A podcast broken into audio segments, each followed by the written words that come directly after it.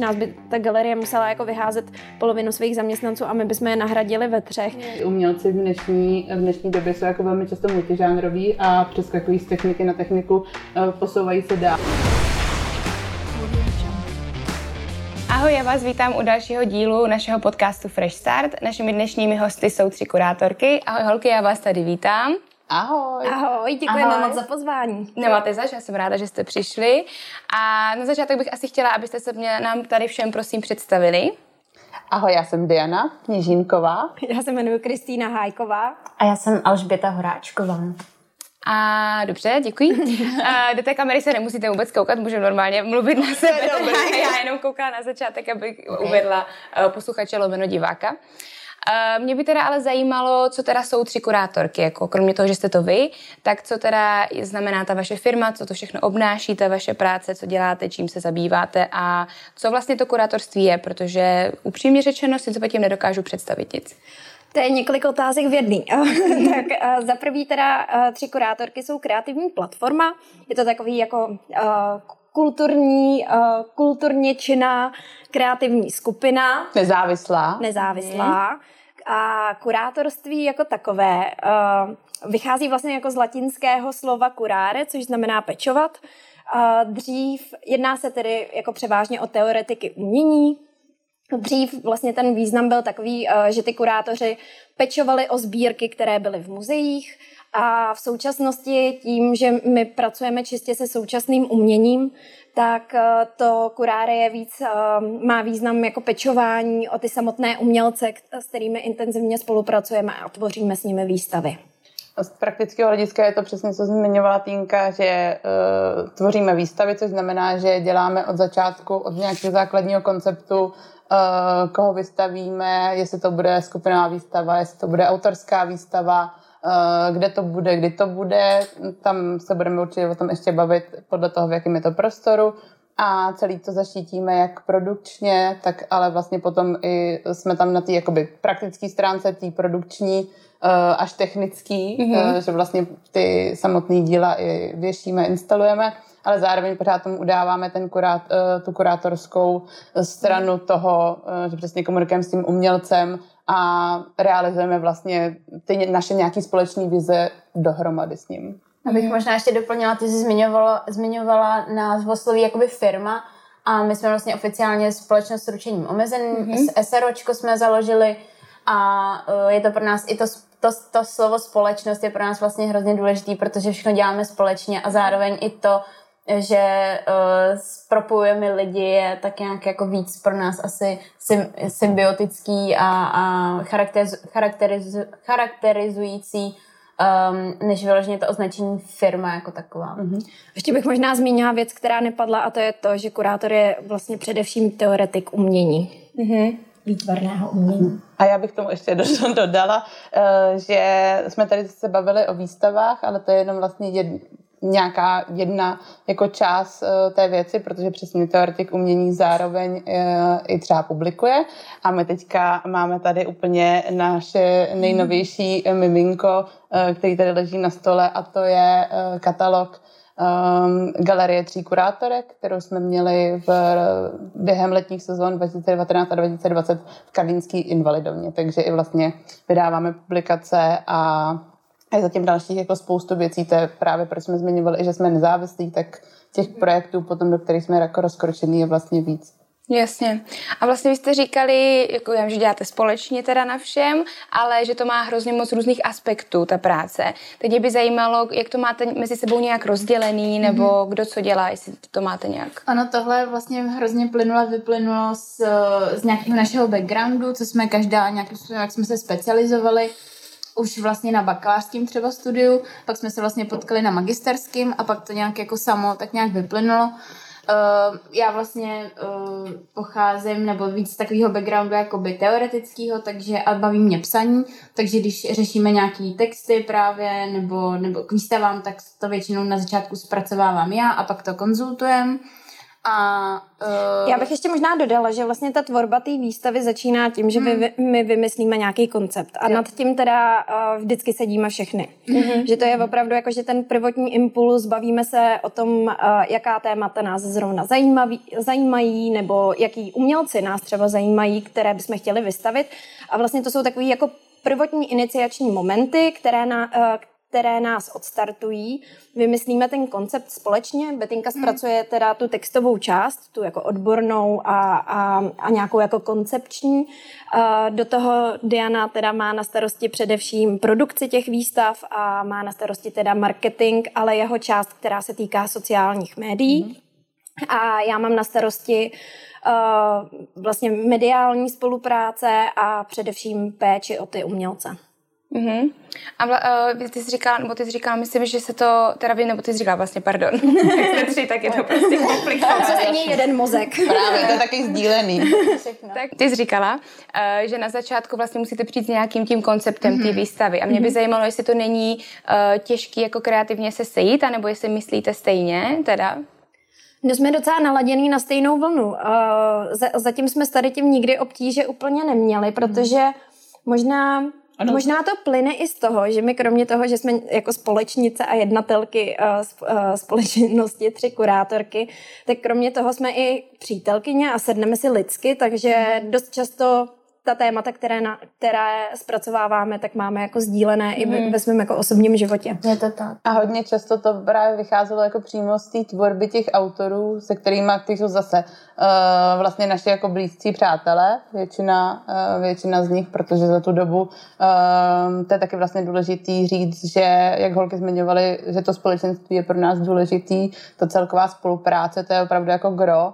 Tak ta spolupráce s těma umělcema se snažíme, aby byla v tom jako nejužším slova smyslu, takže vlastně spolupracujeme se spoustou z nich už jako od začátku, co jsme vlastně vznikli, což bylo v roce 2019 a postupně takhle jako rosteme společně, takže i tím, že je sledujeme, zároveň chodíme na klauzury, na vysoké umělecké školy, takže víme, co je jako i aktuální, vlastně zároveň vnímáme, co je aktuální ve společnosti a přesně o čem se jako bavíme, takže ono to tak jako nějak plynule vyplývá. A samozřejmě hodně často máme spoustu nápadů a nemůžeme hned všechno zrealizovat, tak prostě si to píšeme třeba do nějakého zápisníčku a pak najednou zjistíme, že jsme potkali nějakého umělce nebo umělkyni, která se hodí úplně automaticky přirozeně do toho, co bychom chtěli zpracovat a pak to jde vlastně samo a snáš, protože už to jakoby taháme i z nějakého našeho jako listu, který máme třeba v notýsku, v telefonu, tak. Mm-hmm. A třeba před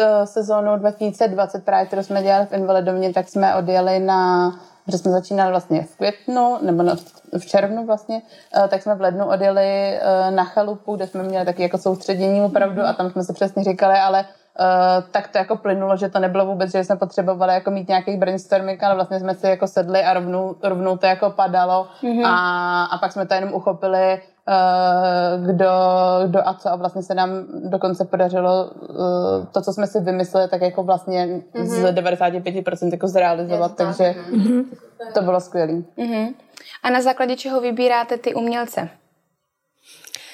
No, to je jako několik faktorů. Tak úplně na začátku to bylo, že vlastně poměrně jako to založení té galerie Tří kurátorek bylo poměrně spontánní a neměli jsme úplně jako tolik času nějakým způsobem oslovovat nějaké etablované umělce a zároveň jsme cítili potřebu pracovat vlastně s generací, která s námi byla ještě na škole.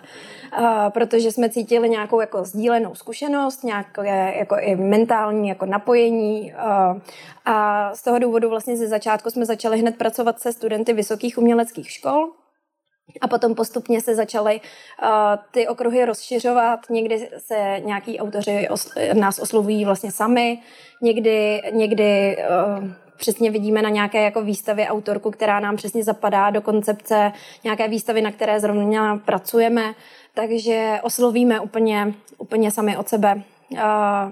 Vlastně ty umělci poměrně pracují i v současné době, protože to tak je prostě nutné a dané jako tou aktuální situací, tak dost často mají svá jako portfolia venku a není úplně těžké na ně dohledat kontakt. Mm-hmm. Takže což je apel je vlastně pro vás umělce, umělkyně je důležitý, abyste si nějak budovali, dávali o sobě vědět a mít všude aspoň e-mail, protože samozřejmě potom, když někoho zajímá vaše práce, tak je potřeba, aby se to nějak jako propojilo a my se rádi jako ozveme. I nám se teď ozývá vlastně hodně umělců, umělkyň. Bohužel my teď nemáme aktuálně svůj vlastní prostor a samozřejmě nám ještě čekaly nějaký projekty, které byly zbržděný koronou. Takže teď to tak všechno nějak si odškrtáváme, abychom si mohli říct, že teď máme jakoby čistý stůl a můžeme se věnovat. O tom se ještě asi pobavíme, co nás zajímá, co bychom chtěli do budoucna rozvíjet. Takže se omlouváme všem, které musíme odmítnout, ale budoucnost je zářná a tam určitě jako bude takový prostor. Ale zároveň vlastně nemůžeme říct, že taky prostě je to otázka vkusu. Taky prostě některé umělkyně, umělce prostě každý má svůj zájem, svůj toho, co zajímá. A... Tam je možná důležitý říct, že my vlastně se třeba úplně nespecializujeme na malbu, což je vlastně jako technika, kterou když většinou se nám třeba někdo ozve, tak to není úplně jako to, čemu na co bychom se nějak specializovali, čemu bychom rozuměli, ale hodně pracujeme s instalacemi, objekty, site-specific vlastně tvorbou, která je jako velmi, velmi podstatná. Tomu se zase taky určitě vrátíme později. A videoartem, fotografujeme, takže spíš jako ty nová média, a což je taky důležitý vlastně říct, že kurátor, samozřejmě někteří kurátoři jako obtáhnou to široce, protože i umělci v dnešní době jsou jako velmi často multižánroví a přeskakují z techniky na techniku, posouvají se dál a tím je ta tvorba jako obohacená, ale pak samozřejmě je pořád důležité si uvědomit, že přesně máme být těmi teoretiky, takže zase nemůžeme se úplně vrhat jako do všech těch technik, aby jsme se udrželi i nějaký ten level toho, té kvality vlastně jako naší. To je strašně důležité, ale myslím si, že to je vlastně i to, co máme společného, že za prvý ten vkus je někde jako podobně, samozřejmě jsou autoři, kteří jsou některé bližší, ale zároveň i to, že dokážeme vlastně říct i to ne, to je taky jako důležité. Já musím říct, že teda mě to úplně moc nejde, ale my to zase jako víme, že když třeba... Já třeba osobně nemám tolik blízko k videu, to třeba má víc Dianka, Tinka zase víc k těm site-specific instalacím a ke konceptuálnímu umění. Mě zase víc zajímá figurální socha třeba, ale to taky je samozřejmě výhodný potom, když děláme nějaký ten projekt, že víme, že třeba některá je z nás silnější, v něčem víme o něčem víc, tak to tak jako napojíme. Že to funguje prostě dohromady symbioticky. A zároveň, když se nám ozve někdo, kdo třeba víme, že by se hodil zase do jiného projektu, no tak řekneme jasně, tak my jsme třeba nejsme úplně kompetentní tady proto, tak třeba víme o někom, komu byste vaše tvorba mohla být jako prospěšná nebo tak to sdílíme dál. Jasně. A jsou teďka nějaký jeden, dva lidi tady z těch nových mladých umělců, který byste chtěli vypíchnout tady? Který byste chtěli dát prostor? Jako rozhodně myslím si, že si můžu dovolit říct za nás obě, tak jedním je Jana Svobodová, sochařka, která v současnosti studuje na Akademii výtvarných umění v ateliéru Socha 1 u Tomáše Hlaviny. Doufám, že to je ta jednička. Možná je to dvojka. Jednička je Ritstein. Okay. OK, tak socha 2. Nevadí. A tak to si myslím, že je velmi jako zajímavá autorka, té jako nastupující a v současnosti etablující se generace umělců. A druhého autora, kterého bych jmenovala za mě asi Honza Poš z té naší party. Budeme genderově vyvážený. No. A Honza Poš dělá co? Vlastně v minulosti se víc věnoval time-based media, takovým novomediálním instalacím, které často reagovaly na ten prostor, kde jsou instalovány, i třeba světelné instalace. A v současnosti se vlastně tak trošičku transformuje do konceptuální sochy. A studuje teďka aktuálně magisterský studium právě ve stejném ateliéru s Janíčkou, takže to je takový hezký propojení. A mě by zajímalo, vlastně vy jste říkali, že nemáte ten prostor teďka nějaký stálej, tak v jakých prostorech jste třeba působili nebo míříte, do jakých prostor míříte? My jsme začínali, jak jsme zmiňovali, vlastně v roce 2019 v Invalidovně, kdy jsme 2 roky během letních měsíců, je to vlastně Karlínská, palác Karlínské invalidovny, barokní palác, který byl prázdný, a tam se vlastně v létě 2019 dostala iniciativa pro invalidovnu, my jsme to dostali nabídnuté a vlastně vždycky od května do října jsme tam dělali výstavy, měli jsme tam takový jako výstavní prostor s klenbami, baroko, představ jsme si to. A takže tam to bylo jako takový první rok, to bylo opravdu hodně experimentální, protože jsme se dozvěděli o tom, že můžeme tam vystavovat asi 3 týdny předtím a vlastně den před vernisáží první jsme ještě ani nevěděli, jak ten prostor bude reálně vypadat. Takže to bylo přesně experimentální, ale to bylo skvělý zároveň, protože jsme se vyzkoušeli, co jde, co nejde. První výstavy jsme dělali po 14 dnech, takže to bylo extrémně náročné. Zároveň to byla památkově chráněná, nebo je to památkově chráněná budova, která patří Národnímu památkovému ústavu, takže taky jako další s tím nějaký komplikací. No, takový instalační limit velký. A ten první rok se nesl vlastně v duchu, já bych řekla, jako ohledávání té naší kurátorské praxe.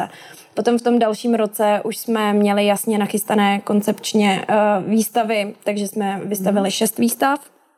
Myslím, že jsme měli měsíčně, po měsíci jsme je měnili a po těch 2 letech, co jsme působili v tady tom prostoru, který není a priori vlastně galerijní, tak jsme se rozhodli, že bychom se s naší platformou chtěli trošičku posunout a začali jsme se hlásit do open callu, protože oficiální galerie často doplňují svůj výstavní program, protože samozřejmě není úplně možné v rámci nějaké instituce mít nekonečné množství kurátorů, kteří by zabezpečili výstavní program po celý rok, tak jsou často ty vlastně výstavy těch domovských kurátorů doplňovány o externí kurátory a začali jsme se hlásit do open callu, získali jsme takhle vlastně možnost vystavovat i v dalších už oficiálních galeriích, jako je třeba Galerie Industra v Brně, která se v té době ještě přestěhovala do areálu Nové zbrojovky. Zároveň jsme vystavovali v univerzitní galerie, Galerie Rampa, kterou jsme měli 1 akademický rok na starosti, ji kurátorsky zaštiťovat. Tam jsme udělali 4 výstavy cyklu Material Times, takže to byl jiný trošku kurátorský přístup, protože to byl celý cyklus, který hodně pracoval s tématem materiálu, a tak jsme představovali vlastně v rámci těch 4 výstav jiný typy materiálu, se kterými jiný typy umělců tvořili a pracovali. Zároveň jsme se věnovali i často, nebo věnovali jsme se v rámci pár festivalů nějakému jako intervenčnímu umění, kdy byl to pár dní třeba festival Deziluze v Březnici. Teď jsem odpadla myšlenkově. Tak United Islands, vlastně v rámci United Islands jsme to bylo ještě v Invalidovně. No a pak vlastně možná ještě stojí za zmínku, taková jako vlastně naše intervence do veřejného prostoru bylo, že jsme společně s projektem Burza 4, kteří měli na starosti veřejné toalety v Pražské Tržnici, protože tam vedle toho mají takovou pivní zahrádku, tak nás oslovili a společně jsme vytvořili projekt Toilet Gallery, kde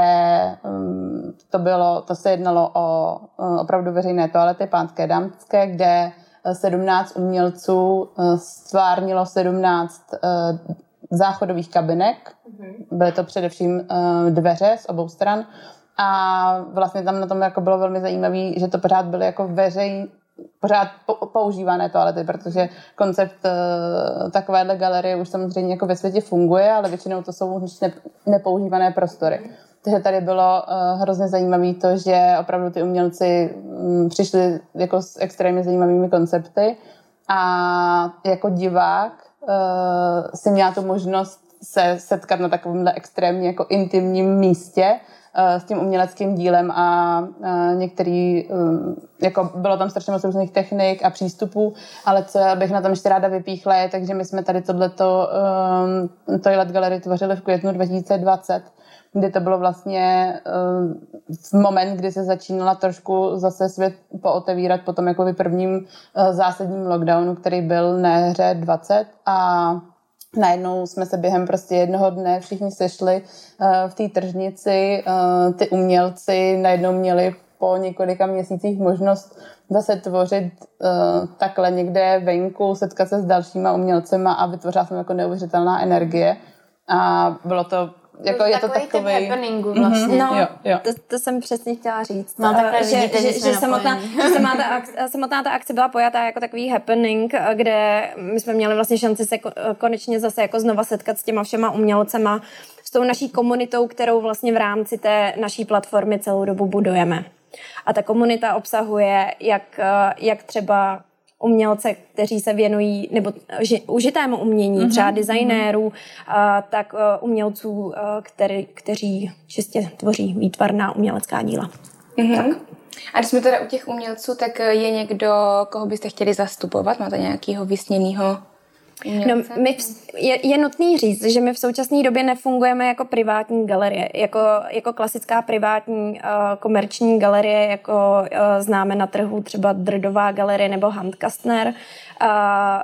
Je to možná pozice, do které se postupnou dobou jako dostaneme, ale v současné době naším cílem je primárně otevřít prostor náš vlastní, kde bychom spravovali galerii a zároveň ten prostor nabízeli i dalším subjektům a pokračovali vlastně v tom našem poslání a budování té nějaké jako komunity na té umělecké scéně. My totiž, jenom abych to vlastně doplnila, tak Invalidovna byla skvělá, ale byl to vlastně prostor sezónní, tam se nedalo být celý rok, proto jsme vždycky museli, a opravdu nás to stálo hodně úsilí vlastně tam udělat ten prostor hezký a pak zase vlastně ale jakoby zlikvidovat, aby po nás vlastně nic nezůstalo, protože tam samozřejmě byla jedna z podmínek toho, že jsme tam mohli fungovat. A proto vlastně teď jsme v nějaké fázi, kdy bychom rádi otevřeli svůj vlastní prostor, který by byl nějakým způsobem jako interdisciplinárně pojatý, takže by to bylo multifunkční, abychom to mohli právě nabízet. Možná můžeme říct i konkrétní typy, protože to není jako nějaký koncept, který my bychom si vymysleli, to je vlastně koncept takových jako koncept storů. A třeba takový jako velmi blízký prostor, který jako je nám inspirací, je La Menažer ve Florencii, v Itálii a je to opravdu takový jako prostor, kde máte květinářství, kde máte bistro, kde máte knihkupectví, design shop, prostory, které můžete pronajímat, tím se vlastně ten prostor stává i nějak jako finančně soběstačným a zároveň ty prostory můžete využívat jako galerii. Ta finanční soběstačnost je přesně jako vlastně něco, co my jako do budoucna určitě řešíme, nebo vždycky jsme to řešili, ale protože jsme fungovali vlastně na bázi toho, že jsme první rok jsme to vlastně hradili celkově ze svého. Tam pak jsme teda dostali ještě nějakou finanční podporu od fakulty přímo.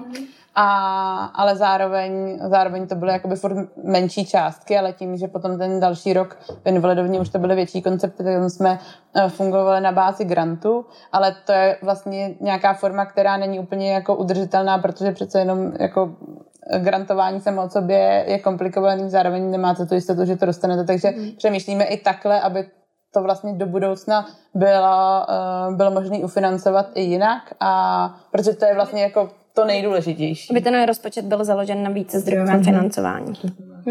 Jasně, abyste to zvládli prostě vít, s čím potřebujete. Jasně. A zároveň, abychom taky byli schopni třeba zaměstnat sami sebe a nemuseli k tomu mít třeba další jako hodně zaměstnání a mohli se věnovat vlastně tomu našemu poslání. Jasně, no, tak zatím jakoby, je to 3 roky vlastně, co to máte, takže vlastně to ještě, dá se říct, jako začátek taky toho celého. Jako, ono možná je důležitý zmínit, že my se pohybujeme čistě vlastně v té v tom kulturním průmyslu nebo kreativním průmyslu. ta společnost s ručením omezením je pro nás, my jsme si tady tu právní formu zvolili čistě z důvodu, že s touhletou právní formou my můžeme jednak žádat o granty, které pro nás byly doteďka hlavním zdrojem financování a zároveň nám dává ale volné ruce v tom využívat tu platformu jako možnost pro fakturaci i našich jako služeb jako kurátorek. Zároveň nám dává příležitost vlastně celé jakoby celkově jakoby rozpočtově to vystavět tak, abychom nebyli vlastně svazovány nějakými jako nařízeními, které jsou prostě spojené s těmi neziskovými právními formami. Mm-hmm. Je nutno říct, že my jsme od začátku samozřejmě plánovali, že chceme být ziskoví do budoucna, proto jsme nechtěli ani být neziskovka. Prostě. No.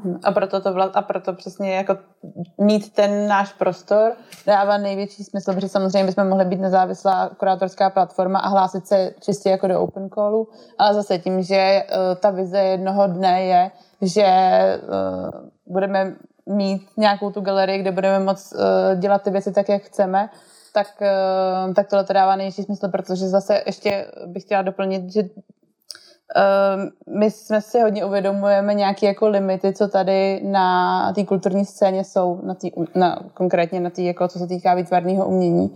A přišli jsme se na to, že to chceme dělat trochu jinak, chceme to dělat nějak jaksi podle nejlepšího vědomí a svědomí a to je vlastně možné dělat jenom v těch našich vlastních prostorech. A zároveň ono teda, musím říct, že v České republice je poměrně dobře nastavená tady ta forma té jako státní podpory v rámci jako kreativních průmyslů, že tady je vlastně možnost i žádat si granty jako ziskový vlastně subjekt. Ono teda samozřejmě i neziskové subjekty jsou ziskové, ono je to trošičku takový to, ale jako komplikovanější, což vy tady určitě v tom podcastu víte velmi dobře, jelikož většinou tady máte subjekty, které se čistě jako jsou zaměřené, vlastně jejich jako hlavním cílem je generace jako zisku, což u nás se úplně jako 100% říct nedá, ty cíle jsou vlastně jako dvojí, jeden samozřejmě je takovýhle, aby ten projekt byl soběstačný, ale druhý projekt je vlastně nějaká jako osvěta, má to vlastně nějaký jako i edukační charakter, vychází vlastně z toho jako prapůvodu toho, co vlastně to kurátorství je. Mm-hmm. Mm-hmm. A teďka trošku odbočím od toho, jak jsme se zaměřili trošku na takové techničtější věci. A mě by zajímalo, co pro vás možná individuálně, mě to můžete říct, umění znamená, protože očividně je to nejdůležitější věc, předpokládám, ve vašem životě, protože se v tom pohybujete, máte to vystudovaný, teďka se v tom jako pracujete. Takže mě zajímalo, jako jestli to vůbec jde nějak takhle popsat jednoduše, co to pro vás znamená. Bych řekla vášeň. Mhm. Vyjádření emocí. Já bych řekla takový naplnění. Jakože to je vlastně takový... Já jsem jako vždycky měla tu vizi, že chci ať tvořit, vlastně tvořit, protože i kurátor tvoří. To je možná důležitý taky ještě říct, že to, že tvoříme výstavní koncepty, je vlastně taky jako velmi kreativní činnost, že někdy se to může zdát, že jako kurátor je přesně víc takový jako producent, řekněme, ale ono taky je producent, ale je to jako velmi kreativní a to sebevyjádření. Možná já jsem řekla vyjádření emocí, ale možná i jako zpracování si nějakých emocí, že když je člověk nějak cítí, tak nebo forma možná jako nějakého sebereflexe a uvolnění, protože v momentě, kdy třeba mi není dobře nebo bych se chtěla nějak sklidnit, tak jsou různý formy, kdo co, jak si to zpracovává, tenhle pocit. A já třeba jdu někdy do galerie a jako se nějakým způsobem uklidnit a něco si prožít jako v sobě sama. Tím daným uměleckým dílem třeba. Já teda možná ještě umění, další věc, která mě napadá, že je to pro mě určitý jako nástroj pro pochopení třeba světa a možná i pochopení společnosti a lidí samotných, protože umělecká tvorba, ještě jenom jako zopakuju, opravdu jako čistě pracujeme se současným uměním, a přímo s těmi autory a vlastně to současné umění velmi často jednak jako zprostředkovává velmi jako intimní poznání světa těch samotných autorů a zároveň nějakým způsobem pojmenovává určité jevy, které oni v té společnosti vidí, takže v tom jde vysledovat jako spoustu o tom jako aktuálním světě. Je to prostě určitá forma komunikace. Je to něco, co nelze vyjádřit slovy a co mě jako na umění strašně baví a právě na tom jako současným je, že si v tom každý může opravdu najít to, co zrovna potřebuje, ať je to přesně to sklidnění, o kterém mluvila Betinka, nebo to pochopení té společnosti, co zmiňovala Týnka, tak je tam hrozně moc jako různých těch směrů a co my vždycky jako zmiňujeme je, že umělecké dílo se vám nemusí líbit. Ono ve vás jako musí vyvolat nějaké emoce, ale jestli to jsou negativní nebo pozitivní nebo nějaký prostě takový jako vlastně neutrální, trošku nevíte, ale je tam jako něco, tak to už je, to je vlastně... To je ten efekt. Jo, to je to, co to má dělat. Mhm, jasně. Mě by zajímalo, co všechno považujete za umění, protože pro mě jako velká součást mého života je tanec a to beru jako formu umění určitě. Mm-hmm. Takže mě zajímalo, co vy všechno považujete za umění. Tak takhle, my se opravdu jako specializujeme na výtvarné umění. Samozřejmě, ale jako co osobně pro tebe, jako co ty vidíš jako za umění? Já si myslím, že na to vlastně trochu odpověděla Dýda v té minulé otázce. Mm-hmm. Že vlastně umění je to, který je vlastně ten jako výtvarný projev, který ve vás vzbudí emoci pozitivní, negativní, který vám vlastně z jehož jako vnímání vy si odnášíte, něco odnesete. Ať je to nová otázka, kterou byste si sami nepoložili bez jako percepce toho díla, nebo třeba čistě naštvání, že tohle to prostě v galerii někdo může vystavit. Mm-hmm. Mm-hmm. Protože to je jako vlastně, když se třeba vezmeme jako formy, jako performance nebo happening, tak tam už jako se dostáváme do tak strašně... Všechno může být umění. Mm-hmm. Je nutný říct samozřejmě, že výtvarný projev může mít i vlastně formu právě performance a ono se to často potom jako zaměňuje, ale kdy vlastně pro toho autora on nepoužívá štětec a třeba plátno, ale používá vlastní tělo jako médium tvorby. Mm. Čím se vlastně dostáváme zpátky k tomu tanci trošku. Jo, ono to je jako vlastně všechno strašně jako protkaný a jako za mě přesně všechno může být umění, ale jako tady bych možná trošku rozbila ještě jednu věc a to je důležitý si říct a to je koncept zatím, že ano, my říkáme, že všechno může být umění, ale zároveň je tady přesně ta rovina mezi tím, jestli ta sklenice ještě sklenice s vodou, a nebo jestli já jsem do toho ji tam jako umístila s nějakým záměrem, tak to už může být přesně forma nějakého jako happeningu, a to je jako velmi důležitý rozlišit, ale to bychom tady mohli být jako XY hodin a rozhodně bychom jako nepřišli na to, jak kde to vlastně je ta rovina, ale... Ale jako zrovna vtipný, že jsi teda zmínila sklenici s vodou, protože to je velmi slavný happening umělecké skupiny Fluxus se sklenicemi vody. Takže i sklenice vody může být umění. Přesně tak. A kde, já se teda napiju, když mě ale kde vidíte budoucnost umění? Protože vy jste říkali, že se zabýváte vlastně současným, moderním a novými médii. No, pozor. Ano. Já vím moderní, já vím, já jsem to řekla, ale já to vím. Ale, můžete to rovnou tamto posluchačům to můžete objasnit. Poslechněte si náš podcast současné nebo moderní. Přesně, asi tak. No. Současné je opravdu to, co se děje teď aktuální. Moderní je otázka třeba minulého století. Tak. Ano, já jsem to řekla. Já jsem se chytla za nos, že vím, že to. Takže já vím, že se zabýváte současným uměním a těma novýma médiema. A tak by mě zajímalo, kde vidíte jeho budoucnost, kam až to může, já nevím, jak můžou být. No, to je docela zajímavá, možná by se teď očekávalo, že řekneme, teď jsou ty nové technologie, tak se to bude posouvat tímhle směrem, ale vlastně i v souvislosti třeba s covidem se hodně ukázalo, že se vrací trošku ta tělesnost a nějaká zájem o lidské tělo, které se vlastně v poslední době docela jako vytrácelo právě z důvodu toho novomediálních přístupů. Takže je otázka, jestli se to bude víc vyvíjet tím směrem jako nových médií a toho, co bude zase třeba umělá inteligence, virtuální realita a tyhle věci, nebo jestli naopak společnost bude trošku jako z toho znechucená a bude se vracet k sobě, k tradičnějším technikám. Já si myslím, že to takhle upřímně bude. Můj takový jako neskromný tip je, že to takhle bude, že během vlastně covidu se ukázalo, nebo začalo se opravdu jako ve výtvarném umění ve velkém rozvíjet, jako virtuální realita a tady ty věci.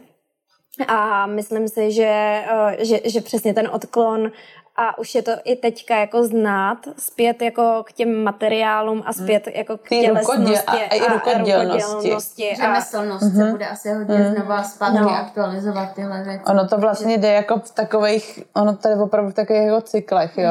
Že všude, tak samozřejmě, že v renesanci úplně jakoby nešli dopředu, ale v podstatě jako jo, protože... Já jsem použila teda blbý období. Ale jo, že se to vlastně furt opakuje a samozřejmě ten nástup jako těch nových médií je jako velmi silný, ale zároveň je tam to propojení. Já bych jako řekla, že největší asi trend, který bude trvat, si myslím, že je ta multižánrovost opravdu těch autorů.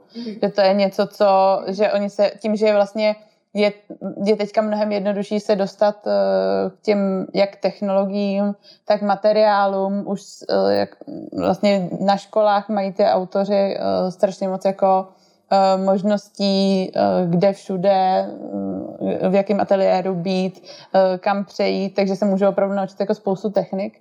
A to vidíme i jako v jakýmkoliv jiném odvětví, že vlastně to nedělat jednu věc, ale dělat jako toho víc, nebo si ohledávat různý ty formy, tak to je nějaký ten směr, ale je taky klidně možný, že za nějakých 10-20 let se to bude jenom opravdu tak, že někdo bude mít malbu a pojede se čistě malbu a někdo bude mít fotku a pojede se čistě fotku, že se to zase navrátí. No, tím bych to jako tak zavřela, že je to teda dost těžký predikovat, ale myslím si, že jako na základě toho, že chodíme na výstavy a i třeba jako na zahraniční výstavy, tak ty trendy aktuální jsou jako navracení se k těm jako tradičním technikám a kombinovat je s novými médii a myslím si, že tahle ta vlna bude ještě pokračovat pár let. Mm-hmm. A jak je na tom naše scéna umělecká? Jako jsme super nebo nejsme super? Ve srovnání třeba jako na evropském poli třeba, nebo na světovém klidně. Myslím si, že jsme super. Jsme hodně super. Máme spoustu autorů, kteří velmi pravidelně vystavují v zahraničí, v opravdu jako velkých galeriích. Máme opravdu jako mezinárodně uznávané autory. Je to vidět i třeba teďka taková jako slavná přehlídka umělecká, i když není jako jediná zajímavá ve světě, ale je bienále výtvarného umění v Benátkách a tam je třeba v současnosti vlastně výstava, nebo je tam instalace Ronyho Plesla, slavného českého designéra, kterou teda kurátorovala mimochodem Lucie Drdová. Jak si zmiňovala ty privátní galerie, tak jedna z privátních galeristek českých. Která je taky velmi známá v zahraničí, to znamená... Převážně teda v Itálii a v německém, v rakouském kontextu, ale takže opravdu myslím, jako vystavují. Je zajímavý, že spoustu autorů je velmi známých, vlastně původem z České republiky je známých celosvětově, ale vlastně u nás třeba ještě takový prostor nedostali. Což samozřejmě ale není otázka jenom výtvarného umění, takhle se to děje dost často i s jinými umělci z jiných odvětví. Že často musíte prorazit v zahraničí, aby si vás všimli v Čechách. No. To je srandovní. No. A proč tomu tak je? No, tady se hodně mně přijde, že tady často se jako zacyklíme třeba jednom, dvou jménech a ty jsou hodně dlouho jako podporovaný, což neříkám, že je špatně, ale vlastně se jako dostanou do povědomí společnosti a těch lidí, který jako jsou důležitý pro to, aby byli vidět třeba ta jména a drží se to dlouho. Zároveň jsme malá země, tak... Já si myslím, že tady je ještě jako jeden faktor a ten je ten, že... Sice už jako 30 let žijeme ve svobodné společnosti, ale dejme tomu, že před rokem 89 tady byla opravdu jako velká generace a velké množství autorů, kteří vlastně v tom veřejném prostoru a v té společnosti vůbec ta jejich tvorba nebyla vidět. A tihleti autoři se dostali do toho podvědomí až vlastně v těch 90. letech, potažmo jakoby v nultých letech, a přesto, že za sebou měli vlastně poměrně jako, měli za sebou třeba i desetiletí, kdy jako tvořili. A vlastně ta jejich jako tvorba se teprve do té společnosti začala nějak jakoby proplouvat a ukazovat vlastně jako s velkým časovým odstupem, a díky tomu vlastně možná ta pozornost na ně byla daleko vyšší než na tu generaci, která mezi tím dospěla a začala tvořit v té jako svobodné společnosti. To je taková jako čistě moje jako teorie, že si myslím, že vlastně doteďka se hodně točíme okolo jmen autorů, kteří opravdu už jako tvoří třeba 50, někdy i 60 let a jsou to vlastně furt ty jako nejvíc vystavovaní autoři a vůbec si nevšímáme té generace, která mezi tím tady vyrostla a vlastně stala se i jako třeba v rámci toho zahraničí slavná. Zároveň teďka samozřejmě daleko větší jsou možnosti i v rámci studia jako vyjet někam, jsou velmi podporované různé umělecké rezidence, takže ty autoři třeba opravdu mají šanci v rámci svého vysokoškolského studia odjet někam na rok tam tvořit a etablovat se tam v ten moment, kdy se tam můžou čistě věnovat té tvorbě, nemusí se třeba živit u studia a podobně, protože jsou finančně podporováni. A vlastně se stanou slavnými v zahraničí, protože tam opravdu jako tvoří a vystavují v rámci té rezidence, zatímco v Čechách třeba tu příležitost do té doby neměli. Já bych řekla, že to je i hodně tím, že česká společnost se až teďka jako v posledních letech, řekla bych tak jako 5, možná 5, 7, když počítám jako teďka ty 2 covidové roky, se začala zajímat víc o současné umění a řekla bych, že to začalo hodně současným designem.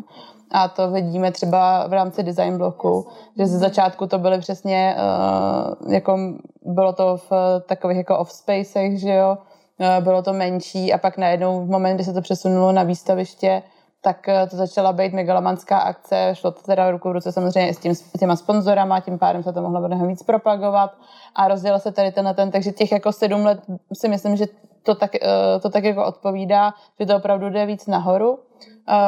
Design je rozhodně jednodušší pro spoustu lidí na nějaké uchopení a hodně často i, když se na to koukáme ve formě nějakého jako finančního ohodnocení. Spousta lidí je ochotná dát 10 000 za vázu designovou, ale není schopná dát 10 000 za jako plátno nebo grafiku, jo. Takže, protože prostě jim to najednou pořád víc jako ta rukodělnost vlastně, která je v tom designu, je jim trochu jako bližší, jo. Takže a ta hmatatelnost. Já bych jenom doplnila, že to souvisí samozřejmě s jako kulturně historickým nastavením české společnosti, protože jako, co byly výrazný manufaktury nebo co byly výrazný odvětví v České republice, sklo, porcelán, nábytkářství, severtextil byl taky. To jsou vlastně věci, které jsou a to výtvarné umění, no, tak musíme asi dospět. Ano, to, že přesně ten textil vlastně jde, jako můžeme to vidět i tady na oblibě toho, že teďka už taky, když si chcete koupit něco na sebe, na nějakou jako významnější událost, tak už mnohem víc lidí přemýšlím nad tím, že půjde k nějakému návrhářovi nebo do nějakého jako design storeu si přímo něco vybrat, mnohem radši, než půjde do nějakého jako řetězce, protože ví, že to bude buď nějakým jako menším nákladu vyrobený, nebo to bude přímo pro něj jako konkrétně. V tomhletom se to hodně mění a zároveň já bych řekla, že to je jako celý proces i toho, to je zase jako na velkou debatu, jo? Ale když si vezmeme třeba proces vzdělávání, tak všichni moc dobře víme, že v dějepisu na základních školách a na středních jedeme jako pravěk, Mezopotámy a pak se zasekneme od druhé světové války, jako vejš už moc nejdem a po sametové revoluci, co se dělo, nikdo už moc neví.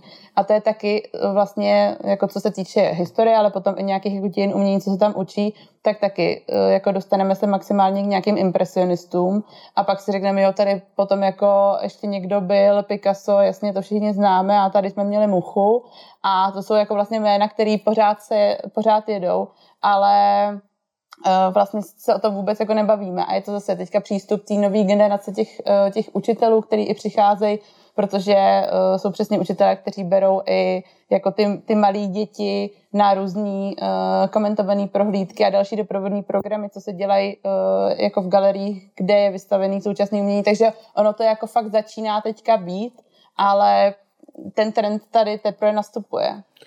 Ono je to možná částečně, nebo ono určitě je to teda daný i těma jako osnovama, která se konečně nějak jako začínají měnit.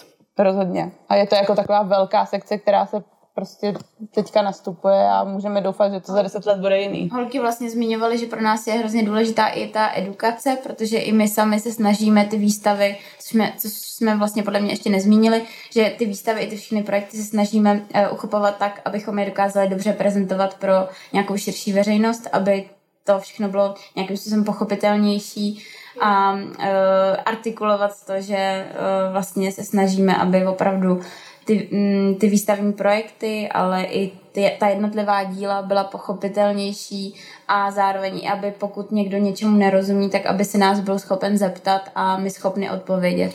Ono to vlastně pramení z takových jako několika principů. Jedna věc je taková, že ten aktuální vlastně trend je i takový, jako třeba ty výstavy nedoprovázet nějakými texty.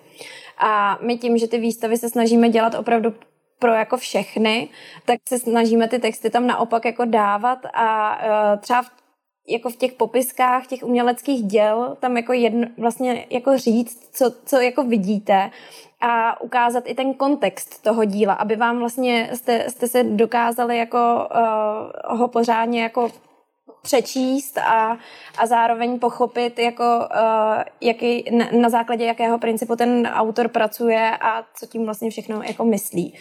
A to bych řekla, že jako možná taková věc, která nevím, jestli nás úplně odlišuje, ale rozhodně nějak jako nejdeme teda ruku v ruce s tím trendem jako nedělat popisky. Mm-hmm. Já jsem teda určitě pro popisky, protože mě baví umění, mě baví výtvarné umění, ale nerozumím mu, protože nevystudovala jsem ho a nebylo to nikdy nějakou mojí největší zálibou prostě. Tím pádem tomu nerozumím, ale hrozně ráda chodím na různé výstavy.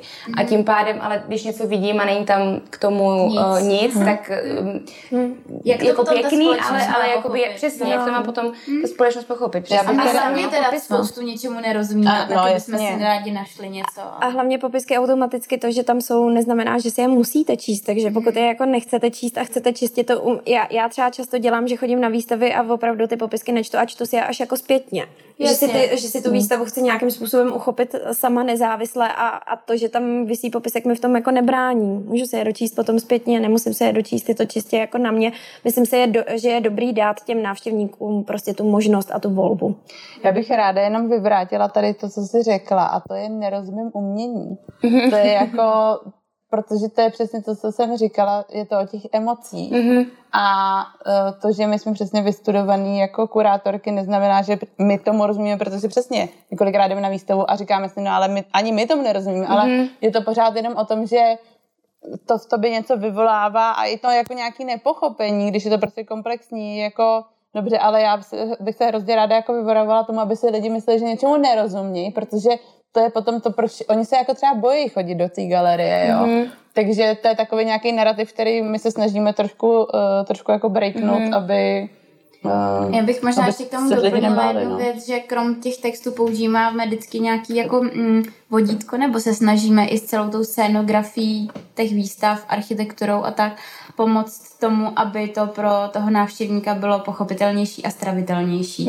Aby třeba, když už vyloženě protože sami tomu rozumíme, může člověk být unavený z práce, jenom si chce nějakým způsobem to navnímat, tak mu pomůže, že třeba je tam použitá nějaká barva, která ho vede tou výstavou, nebo nějaká světelnost, nebo krom těch textů samozřejmě, nebo nějaký další prvky, které zkrátka vám pomůžou k tomu, že se do toho víc položíte, že vás to víc pohltí. Mm-hmm. A to je to, na čem si my dáváme záležet. Mm-hmm. Asi jako nechceme dělat výstavy, které se pouze stávají jako hezkými obrázky na Instagramu pro ostatní. Mm-hmm. Zároveň ale máme samozřejmě radost, když si je tam dají. Tak to je jasný. A ještě mi napadá, zase trošku odbočím, ale napadá mě ještě, že jestli máte nějaký, vy jste už mluvili o tom v té Florencii, o nějakém tomu konceptu, konceptu galerii, čem si prostě to. Mm-hmm. Tak jestli máte nějaký, a asi bych možná řekla v Evropě, protože zase nevím, jak moc naši posluchači budou moc cestovat, ale jsou nějaký tipy na nějaký super galerie nebo tady takový concept story, který by jsme mohli navštívit? V Evropě nebo v Čechách? V Evropě i v Čechách, ale zase v Čechách nevím, jak moc je to vaše konkurence, takže nevím, ale... My to my určitě podpoříme, ale... považujeme jako konkurenci. Dobře. Nám baví, že jo, Humpolec 8, tam je to takový různě propojený, to je vlastně... Ale to je čistě galerie. To je čistě galerie, ale samozřejmě je kavárna, je tam hezký design bookstore vlastně, to je fajn. Jo, 8 je super. Ještě jsem úplně nějakam... Já teď taky přemýšlím. Já přemýšlím totiž nad Evropou a teďka jsem se dostala do Humpolce myšlenkama, ale... Já bych určitě jako ráda zmínila, já se totiž ještě tak jako vedle specializuju na lotyšský umění a tam bych hrozně ráda vypíchla galerii Kim. Kim a Otazník, kdyby to někdo hledal. To je jako výborná, dělá skvělý program a celkově jako nastartovala zase trošku i tu lotyšskou scénu.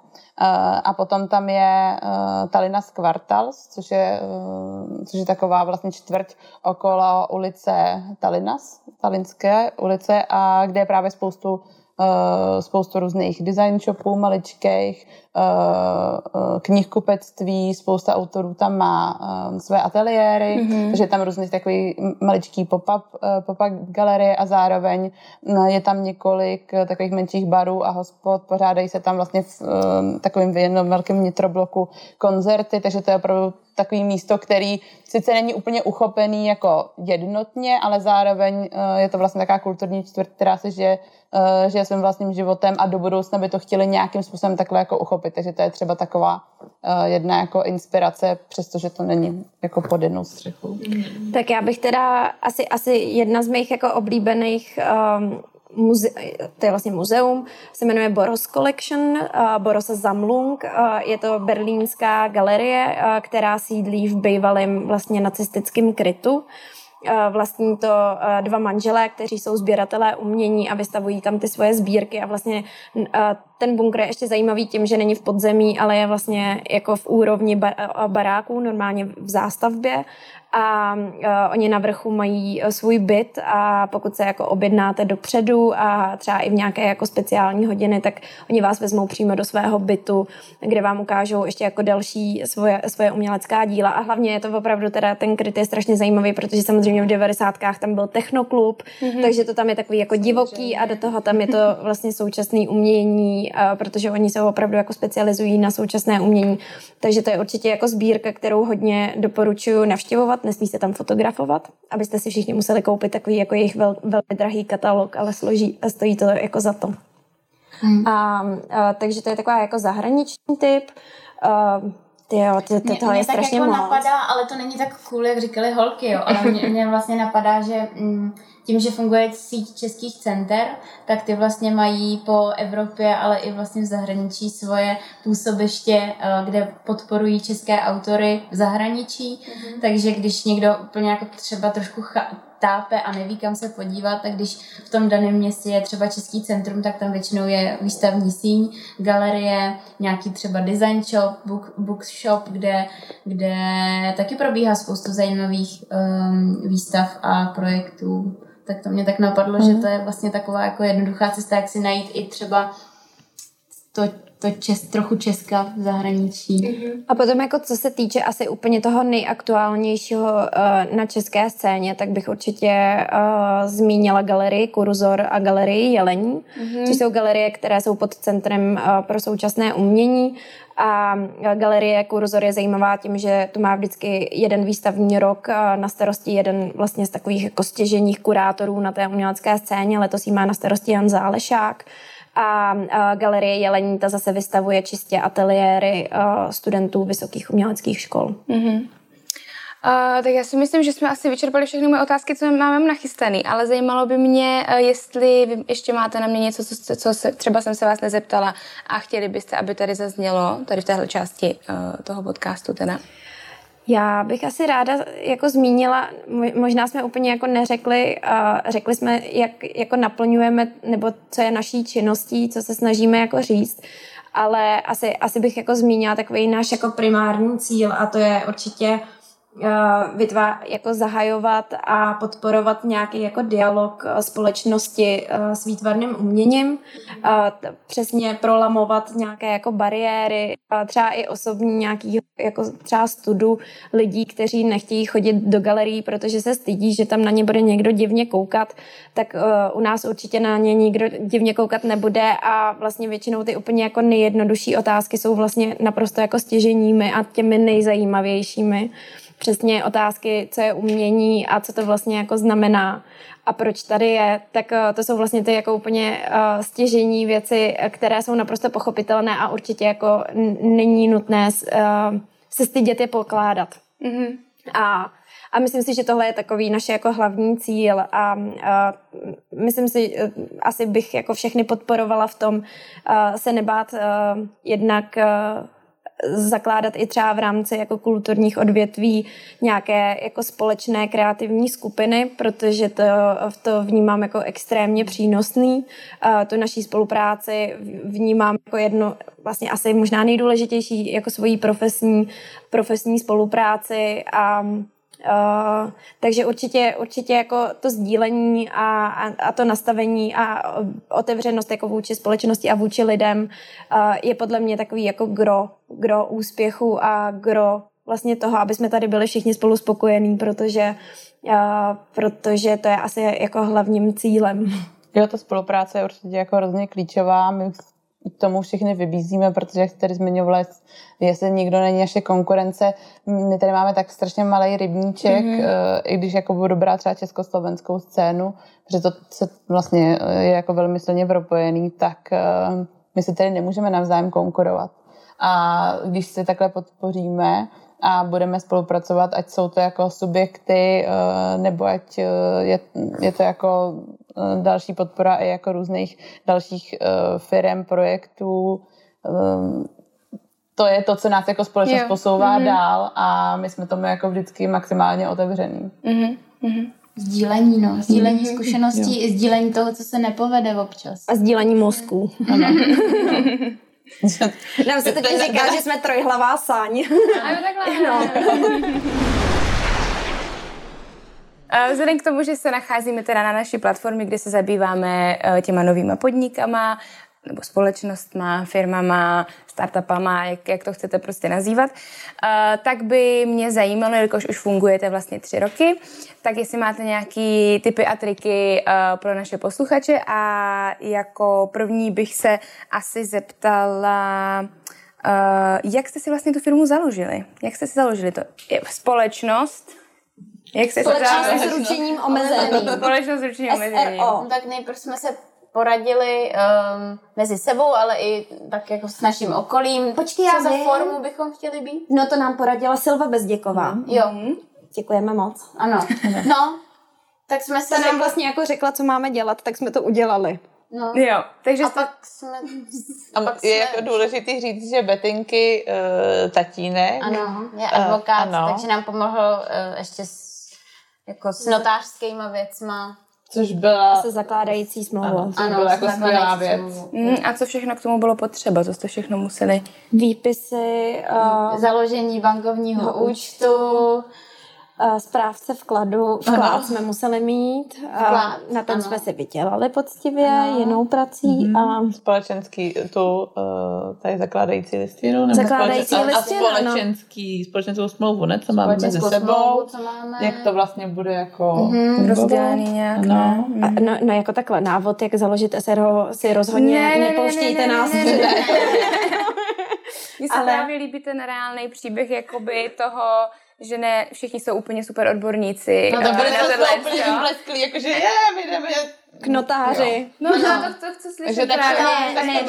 Ale velkou pomocí bylo, že samozřejmě mám oba rodiče advokáty, takže nám něco poradili, potom jsme se poradili prostě se smlouvou, ale vzali to velmi edukativně, jelikož jsme si tu smlouvu museli napsat sami a oni nám ji připomínkovali, dokud jsme ji nedali dokupit tak správně, jak máme. To je super, ale zase to je ale jako pravda. To je pravda, že jako nám, ano, moje rodiče pomáhají oba dva, ale já myslím, jsem šest, mojí, ale... našich šest pomáhá rodičů, ale myslím si, že všichni nějakým způsobem to berou tak edukativně, takže když... No. Ale takhle jako... jsme i vyrůstali. S tou jako právní formou nám poradila známá, která je účetní. No. A je něco, co vás překvapilo, že to musí obsahovat, nebo... Mě docela překvapilo to, že když jsme vlastně skládali tu jistinu nebo ten jako základní vklad, ten náš ten jako základní kapitál, takže se musí založit vlastně speciální účet, kam se ty peníze dají a až potom se založíte jako bankovní účet, kam se ty peníze převedou. Tak to mě docela překvapilo, protože jsme si mysleli, že když ty peníze někam složíme, takže to jako stačí. Jo.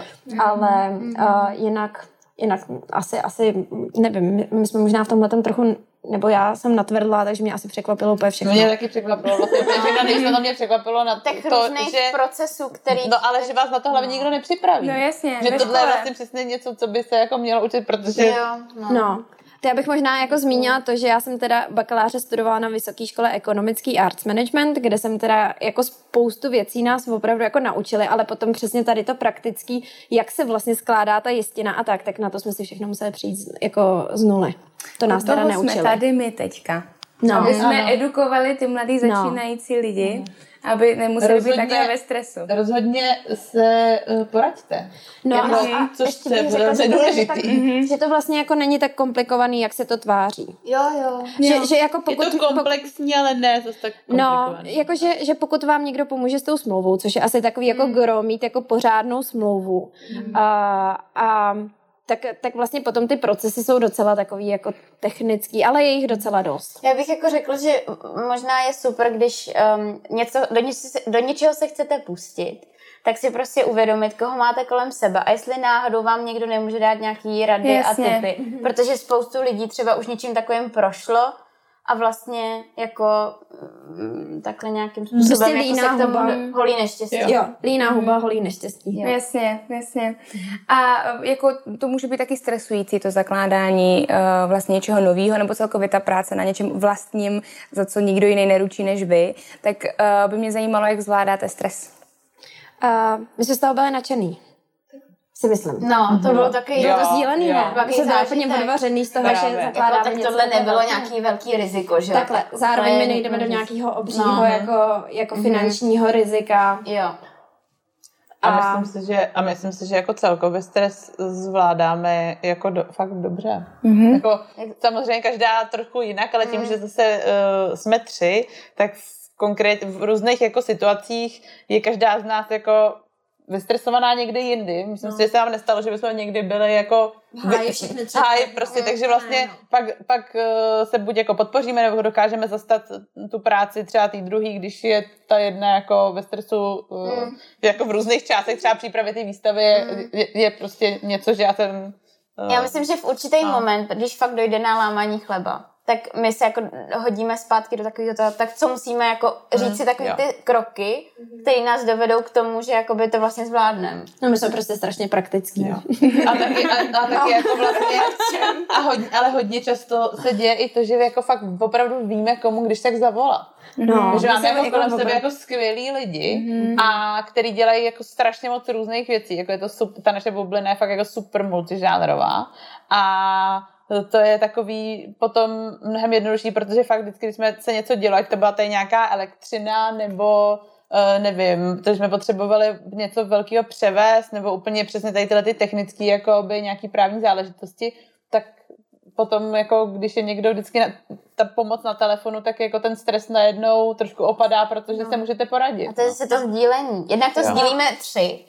To je důležitá věc. Jako když je člověk na to úplně sám, tak je to samozřejmě na houby. Ale zároveň prostě máme tyhle tři. Jsme na to tři. A asi se nebojíme si říct o pomoc, nepřipadáme si nějak jako všemocný a vševědoucí, takže kdykoliv se necháme pomoct a to je takový jako základ. Mě by možná zajímalo, vlastně ty jsi teďka říkala, že jste tři, že jo, samozřejmě logicky jste tady všechny tři, jako v čem vidíte teda tu největší výhodu a v čem vidíte největší nevýhodu možná řídit takhle něco vlastního ve třech, prostě v týmu. No. Výhoda je v tom, jednak teda, že to můžeme sdělit, už jsem říkala, ale taky to, že my jako co si odpracujeme, tak to je jako reálně vidět. Co někdo z nás neudělá, tak není prostě. Tak to je i výhoda, i nevýhoda vlastně možná. I když pro nás spíš výhoda, protože my jako co chcem, tak si zatím jdem a tak to jako je. A když vidíme, že to holt prostě z nějakého důvodu jako reálního nejde a ne kvůli tomu, že bychom to odflákli nebo na tom nemakali, no tak asi ta největší výhoda, že jsme svými pány, no. Že jsme jako pány naší jako činnosti a naší platformy a nejsme na někom závislí. Jako třeba na nějaký galerii. A to si myslím, že já si myslím, že je to výhoda a myslím si, že vlastně i díky tomu my čistě hledáme nebo jdeme tím směrem, aby jsme si založili vlastní galerii, což jakoby možná nevýhoda pro někoho může být to, že my vlastně jako tři nejsme zaměstnatelní, protože my tři dáváme dohromady vlastně galerijní management. My tři si zvládneme vytvořit jako galerijní management, tudíž nás by ta galerie musela jako vyházet polovinu svých zaměstnanců a my bychom je nahradili ve třech, což může být jako pro někoho nevýhoda, že třeba teoreticky asi jako my tři kurátorky nebudeme pracovat nikdy v nějaké jako velké instituce, jako je Národní galerie, ale vzhledem tomu, že to není naším cílem, tak tu jako nevýhodu takhle nebereme. Takže takhle jako... Myslím, jako ještě naše jako nevýhoda, ale já jako vlastně, když jako nad něčím přemýšlím, že třeba jako, když jste dva, teď když se bavíme jako o nějakém přesně lámaní chleba, nějaký rozhodování, tak jako je to furt jako 50/50, ale tady taky jako, my vlastně takových situací jsme úplně moc neměli, protože většinou se vlastně nějakým způsobem shodneme, ale když je přesně potřeba, tak jako, no to vždycky taky, že prostě dvě přihlasují tu jako jednu, takže v tom, to je nějaká určitá jako o tom, samozřejmě tam jsou tři nějaký hlasy, které můžou debatovat, ale v tomhletom je to mnohem jednodušší, protože tam prostě vždycky někdo to jako převáží, ale já si myslím, že všechny ty jako nevýhody různý, které by mohly padnout, se většinou snažíme jako překlopit ve výhodu, no. Překlopit ve výhodu. Ne, já si myslím, jako, že ve třech společnost je úplně jako ideální počet. A možná to souvisí i s time managementem, jako máte nějaký tipy, triky na to, jak si rozhodit práci v dni, v týdnu, v měsíci, co používáte? 24-7hodinové takový okno, že Betinka je ranní ptáče, takže Betinka to zastane, pokud je něco prostě potřeba, třeba teďka si představíme situaci, na poslední chvíli odevzdáme open call, protože se o něm dozvíme pár dní předtím, tak Betinka to ráno připraví něco, co my jsme večer s Týnkou vyzjistili, že se můžeme přihlásit. Betinka se píše text, v průběhu dne si to nějak jako předáme a my Týnkou do 3 do rána jsme většinou přesně ty noční. A Betinka to potom v 5 ráno zkontroluje.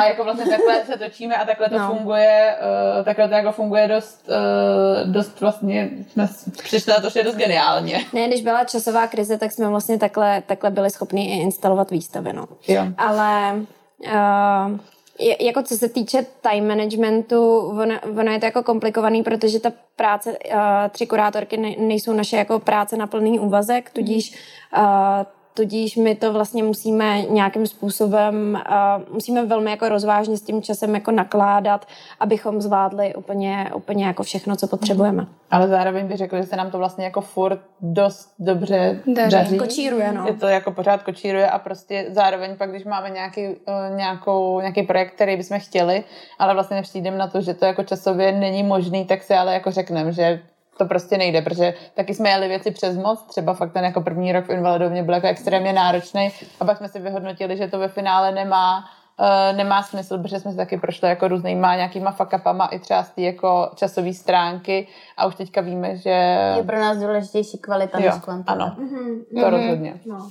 Určitě, no. A nějaký rady na ten time management jako pro někoho, kdo neví, jak si ho uchopit? Abych si to hodila na papír prostě. Na papír. Sdílený kalendář. No. Sdílený kalendář je super a opravdu třeba si do toho kalendáře dávat úplně jako všechno. Mm-hmm. Od jako času na obědu, na oběd, na svačinu, na kafe, no. Jasně. A zároveň jako využívat takové jako momenty v tom dni, které by člověk jako normálně třeba k té práci jako nevyužíval.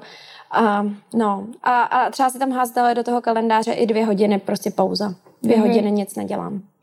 A neodpovídám na maily ani na telefonáty. No to mě možná přivádí k další otázce, která se týká jakoby nějakého udržení, nějakého životního, nevím jestli standardu, ale možná i zachování... Klidné mysli. No a jako nějakého zdravého prostě smyslu, protože si myslím, že spousta tady těch lidí, co jsou draví na začátku do toho podnikání, řekněme, tak nevidí prostě konec, jo. A pořád jsou v té práci a pořád pracují a jsou doma a jsou na telefonu, pořád na příjmu prostě v noci, ráno, vždycky. Tak jestli, jak to vy máte, jak to zvládáte vy, jestli máte nějaký balanc už v tom? Nebo... Já bych řekla, že každá to máme trošičku jako jinak postavený ten den. Ono totiž i jako každá máme trošičku vlastně mimo ty 3 kurátorky jiný jako činnosti. Jasně. A jiný práce. Takže pro mě určitě je třeba jako nutný, dřív jsem dělávala, to je taková jako chyba, že jsem pracovala hodně do noci a potom jako od rána jsem zase pracovala, že jsem tam vůbec neměla ten čas jako čistě sama na sebe, na což si teďka začínám už jako opravdu hlídat, abych přesně v tom kalendáři si dávala i ty jako volný, třeba i jenom 2 hodinky, ale 2 volné hodinky jenom sama na sebe, abych se mohla jít projít, přečíst si knížku, cokoliv. Mm-hmm. No. Máš to stejně asi, ne? No, já to mám. No. Já myslím, že to je takový rozdíl mezi vlastně možná i jako by náma s Dídou, nebo že Dída jde hodně jako by nasekaně a pak potřebuje další jakoby pauzu. A já třeba to mám být tak jakoby, já to mám jakoby v průběhu, že já prostě potřebuju si odpočinout třeba během toho dne, nebo třeba tam mě třeba hodně pomáhá to, když přijdu jakoby z práce, co máme práci a mám nějaký gap mezi tím, když jdu třeba psát nějaký text nebo něco. Jasně. Že tam je fakt takový to, že si to jako oddělím a dám si prostě 30 minut třeba jogu, dám si kafíčko nebo večeři, podle toho, kolik je hodin. A vím, že pak mám třeba ještě, a teď mám 1,5 hodiny nebo 2 hodiny na to udělat, ale zároveň taky vím, že pro mě je mnohem jednodušší ten text napsat ráno a ne večer. Mm-hmm. Takže se s tím jako nelámu hlavu večer, prostě do noci, kdy můj mozek prostě není tak výkonný. Ale rozumím. Naopak prostě si jdu lehnout v 10 a vím, že v 5 si vstanu, za hoďku to mám hotový a čus. Já to v tomhle mám asi ještě úplně přesně, to zmiňovala Betinka jako jinak, že já jsem jako vlastně asi workoholik tady v tomhletom, že mě to jako fakt hrozně moc baví všechno, chci dělat ideálně všechno a nejsem ještě moc dobrá na to říkat to ne, i když se teďka o to víc snažím, ale já pak přesně zase dělám to, že já dost cestu, takže pak prostě odjedu a vypnu se. Mm-hmm. A prostě nejsem. A někdy to je prostě jenom jako, někdy to je na víkend a někdy to je na nějakou jako delší dobu, že prostě 2x do roka aspoň potřebuji fakt na nějakých jako 14 dní se úplně vypnout. Teďka to dělám tak, že většinou se týden fakt snažím úplně jako nebejt ani na sítích, protože tím, že spravuju ty naše sítě, tak zase je to takový, že mě to vlastně baví, ale zároveň je to furt ta práce, takže tam se vždycky snažím to nemít a pak ten další týden třeba jako to mít tak nějak jako rozděleně, ale to jsou pro mě ty momenty toho jako úplného relaxu, kdy vím, že je to jako OK, protože já trošku jako bojuju s takovým s tím nic neděláním, že jako jsem společenská, takže pak přesně, když jsem jako někde, tak furt to beru tak, že přesně jdeme na nějakou vernisáž, je to zase budování nějakých kontaktů a dalších jako věcí, ale zároveň ten mozek je jako furt vlastně zapnutý, ale když jako odjedu, tak je to vlastně ideální, protože přesně jako je to jednodušší, když je to třeba jiná časová zóna, tak že vím, že nikomu nechybím. Ale my už jako mezi sebou hodně dobře víme, co nám dělá dobře a co nám dobře nedělá. Mm-hmm. To je asi nejdůležitější. A taky to víme jako sami sobě si říct, že co potřebujeme a co nepotřebujeme. Jasně.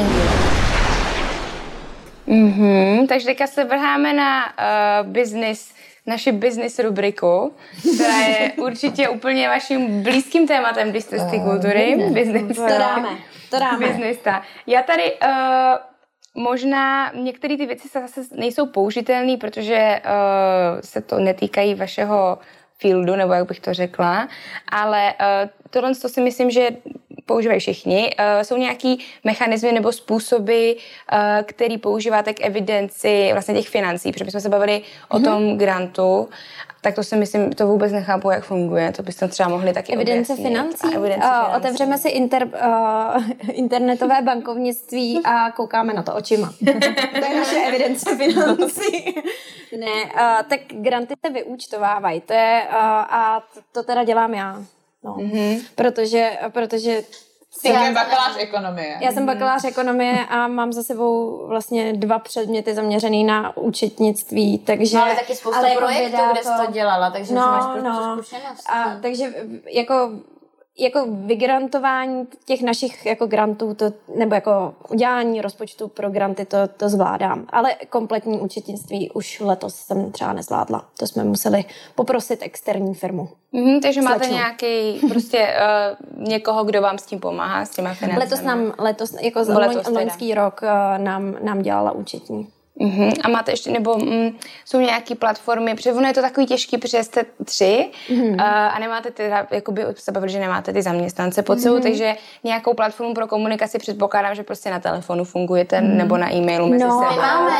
My vlastně máme, to je docela zajímavá věc, že před nějakou dobou jsme si zavedli vlastně 2 chaty, jako a máme 3 kurátorky práce a 3 kurátorky jakoby soukromých.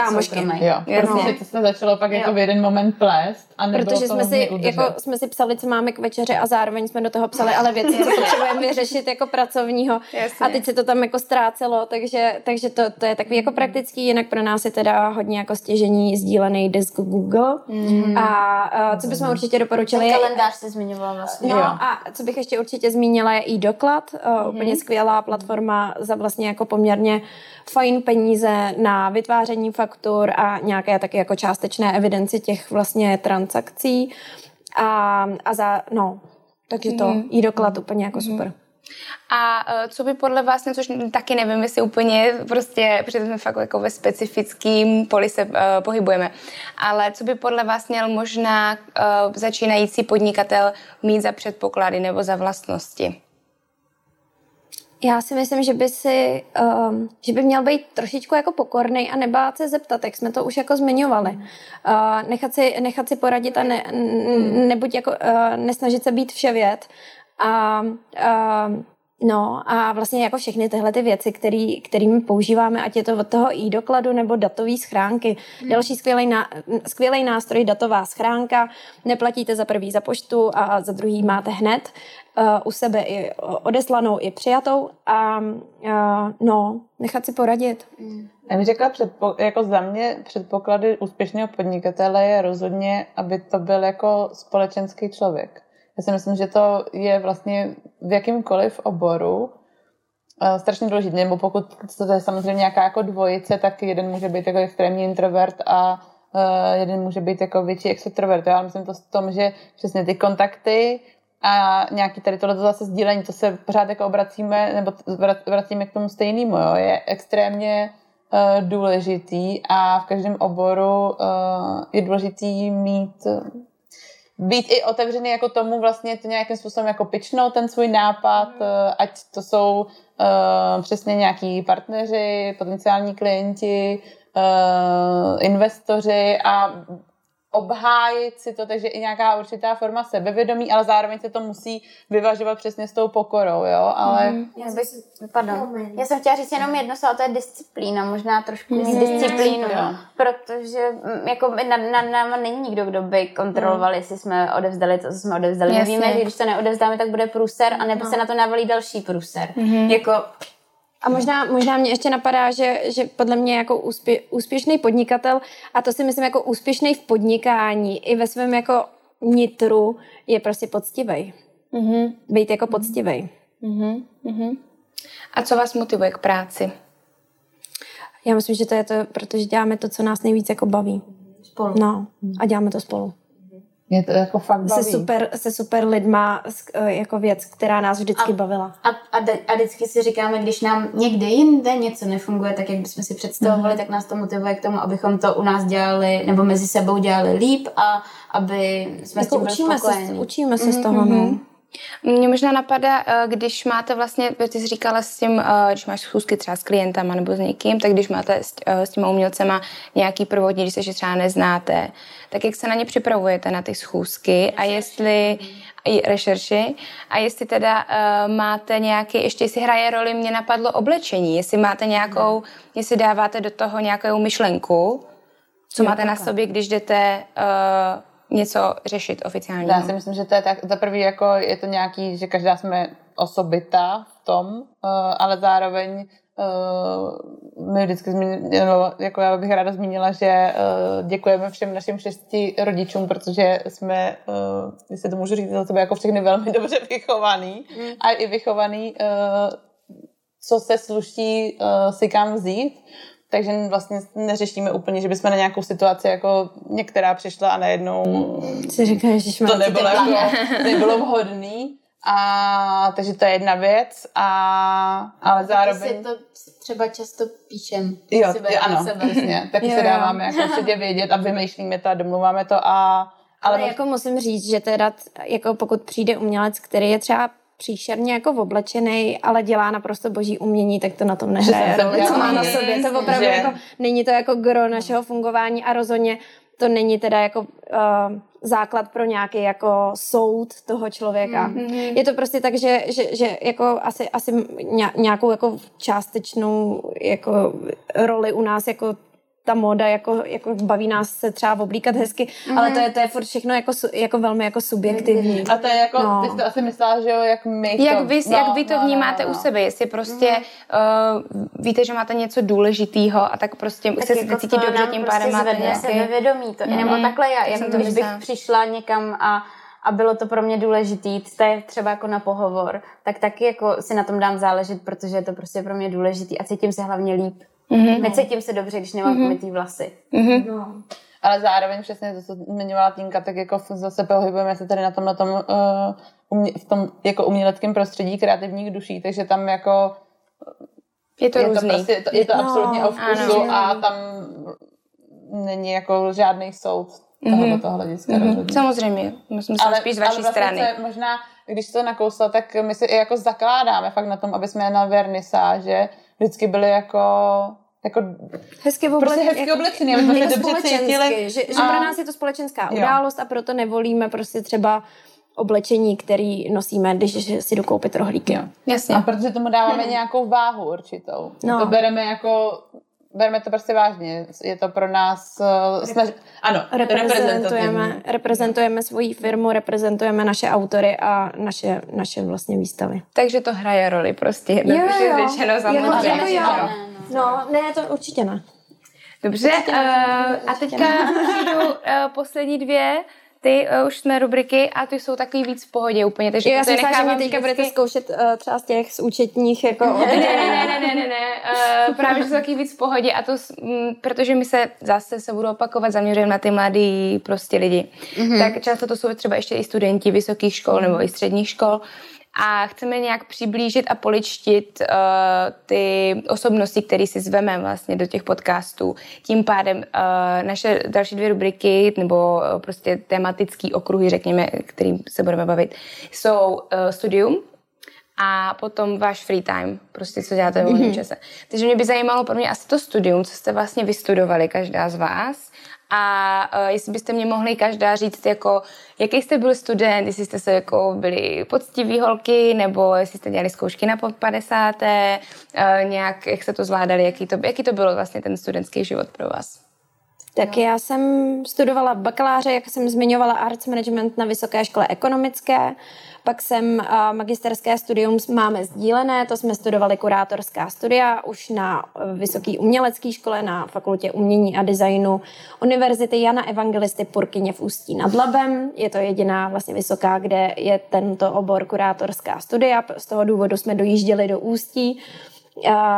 A v současné době studuju, nebo jsem na doktorátu na vizuální komunikaci na té samé fakultě. Mm-hmm. Já jsem vystudovala Art and Design Institute of Ateliér intermédií u Ireny Juzový a uměleckého díla v prostoru u Miloše Šejna. To bylo bakalářské studium, takže vlastně jsem vystudovaný bakalář umění, umělec. A pak přesně máme sdílené magisterské studium v Ústí a já zároveň stejně jako Týnka pokračuju v doktorském studiu na vizuální komunikaci. Takže to je taky sdílené. A já jsem studovala bakaláře v Hradci Králové na Filozofické fakultě obor prezentace a ochrana kulturního dědictví. Mm-hmm. Pak jsem pokračovala s holkama. A zatím ještě nepokračuji na doktorátu. A zmínila bych, co se týče asi jako přístupu ke studiu.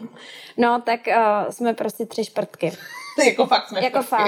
Jakože červený diplomy a tak. Jo, červený diplomy. No. Já jsem chtěla říct, že se stotožňuju, ale já nemám červený diplom teda, jo. Ale no, ale jako nám na tom záleželo, takže to... A nás to bavilo. No. A co nás, jako upřímně takhle, co mě nebavilo, když jsem třeba dělala státnice z českých dějin a tak a byla to fakt jako biflovačka, no tak to taky dopadlo a vypadalo to hůř třeba, než třeba to umění a nějaký management a organizace a tak. Mm-hmm. Mě třeba taky jako úplně nebavilo, nevím, daňový systém České republiky na bakaláři, ale jako vnímala jsem to, že se to třeba někde k něčemu bude hodit. Mm-hmm. Mm-hmm. Já jsem si chtěla, že to nebavilo mě, aspoň na rozdíl od holek vím, že nejsme plátci DPH a musím jim to pravidelně jako připomínat. Já jsem chtěla říct, jediný, co mě nebavilo, byly tady nějaký kresby a tak, ale jinak jako já jsem se vlastně strašně užila i to bakalářský studium, protože jsem vlastně, jak jsem studovala jako tu praktickou školu, tak najednou být součástí toho jako reálného vzniku, protože jsem jako aspirovala spíš k tomu být teoretik, ale tady není teoretický bakalářský obor, tím se nebudeme to jako zabývat. Mm-hmm. A tak to bylo fakt jako skvělý, takže my nejsme úplně příklad někoho, koho by škola nebavila. No a ale to je vlastně, super, Jo. A proto vlastně i s Týnkou dál pokračujeme v doktorském studiu, protože to pořád dává jako smysl i v tom, čím se zabýváme. A je to samozřejmě už jako něco jiného, ale... Mně to taky dává smysl, jenom prostě jsem tak spokojená teďkon tak, jak však jsem. Jasně, však je samozřejmě. Já zase, mě taky baví moje škola, ale absolutně nemám v plánu dělat doktorský studium, takže jako... Ne, to rozhodně není jako... nic, jako, co by bylo jako nutného mít. No jasně. No. Teda, takže když jste byli šprtky, což říkám, že se dokážu stotožnit absolutně, tak by mě zajímalo, jak jste toho ale dosáhli, teda jak to probíhalo to učení, jakože byli jste, určitě jste měli každá nějakou jinou techniku na to, jestli jste se učili, já nevím, jestli máte třeba fotografickou paměť, někdo se to fakt musí nabiflovat. Máme to každá jinak, no. Myslím. No, mě hodně pomáhalo přeříkávání nahlas, protože jsem i hodně zkoušek už na bakaláři měla vlastně jako ústně, takže jsem si to prostě říkala a u toho jsem si to psala. A taky jsem si dělala vždycky jako třeba nějaký zápisky, pak jsem si z nich udělala ještě výtah. Když mi to jako nešlo, tak jsem si udělala fakt jako základní věci, ale hodně jsem si to říkala nahlas. Já teda, co si pamatuju, tak jako Gimpl třeba, tak já jsem měla... Částečně i asi doteď mám jako fotografickou paměť. Na Gimplu jsem ji měla teda daleko jako víc jsem ji využívala a proto jsem měla vždycky popsaný všechny sešity pestrobarevně, protože potom jsem si vlastně memorovala a orientovala jsem se vlastně v tom vyfocení té stránky pomocí těch barev. A vždycky mi pomáhalo věci přepisovat. A já jsem se nikdy moc jako neučila ty věci nějak jako extrémně nazpaměť, ale asi nejvíc mi pomohlo to, že jsem vždycky poctivě chodila do školy, že jsem to slyšela od těch pedagogů a psala si poctivě ty zápisky a pak jsem si ty zápisky třeba ještě jako jednou, dvakrát přepsala a bylo to. A já jsem jako oproti holkám v tomhletom takovým nevím, víc větší freestyle. Já jsem si to jako hodně si věci pamatuju na základě různých jeho příběhů mimo technických pomůcek. Takže jsem se vždycky snažila, třeba když jsme přesně měli jako nějaké dějiny umění, nebo tak jsem se snažila k těm jednotlivým věcem najít nějaké zajímavosti, ale já hodně dám na to, že jsem ukecaná a hodně a dokážu to pak jako vlastně na základě toho prodat. Takže já vím, že spoustu věcí nevím, ale přesvědčím všechny, že to jako... Přesně, a já jsem jako třeba hrozná jako nervozita a jako vždycky to úplně obdivuju, to jdu. Jako totál, protože já musím být jako hrozně nachystaná, jinak jsem strašně nervózní, vlastně jsem nervózní i tak. Jako já jsem vlastně permanentně nervózní. Já nevím, já jsem vždycky razila to, jako štěstí přeje připraveným. A zároveň to, že když jsem věděla, že jako jsem udělala maximum, tak jsem prostě byla nervózní jako prase s prominutím, ale jako věděla jsem, že to v té hlavě nějak mám. A ještě jedna věc, já jsem teda vždycky jako od dětství hodně četla, takže já dělám to, že si prostě načtu co nejvíc a ty věci si jako relativně pamatuju. Asi myslím si, že máme jako všechny tři docela dobrou paměť. No, takže já jsem si vždycky prostě k tématu přečetla jako 10 knih, protože mě to bavilo a bylo to pro mě daleko příjemnější, než si něco memorovat jako nazpaměť. Přesně tak. Ale já bych ještě chtěla zmínit, že k tomu freestylu zároveň štěstí přeje připraveným, takže jsem jako nikdy nešla žádnou zkoušku jako nepřipravená, jo? Že jsem se k tomu na to připravovala, ale prostě jiným způsobem, ne takhle analyticky. A co ještě vlastně je tak já si 90% času pouštím nějaký videa. Teďka teda i podcasty, ale dřív, že to nebylo úplně.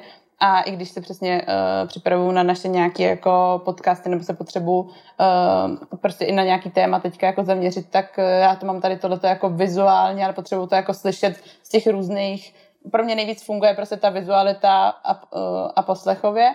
A třeba, co je úžasný, tak celou maturitu jsem dala vlastně na základě crash kursu, což je vlastně člověk, který pak napsal knihu Papírová města, tak je učitel, který tady tímhletím začal.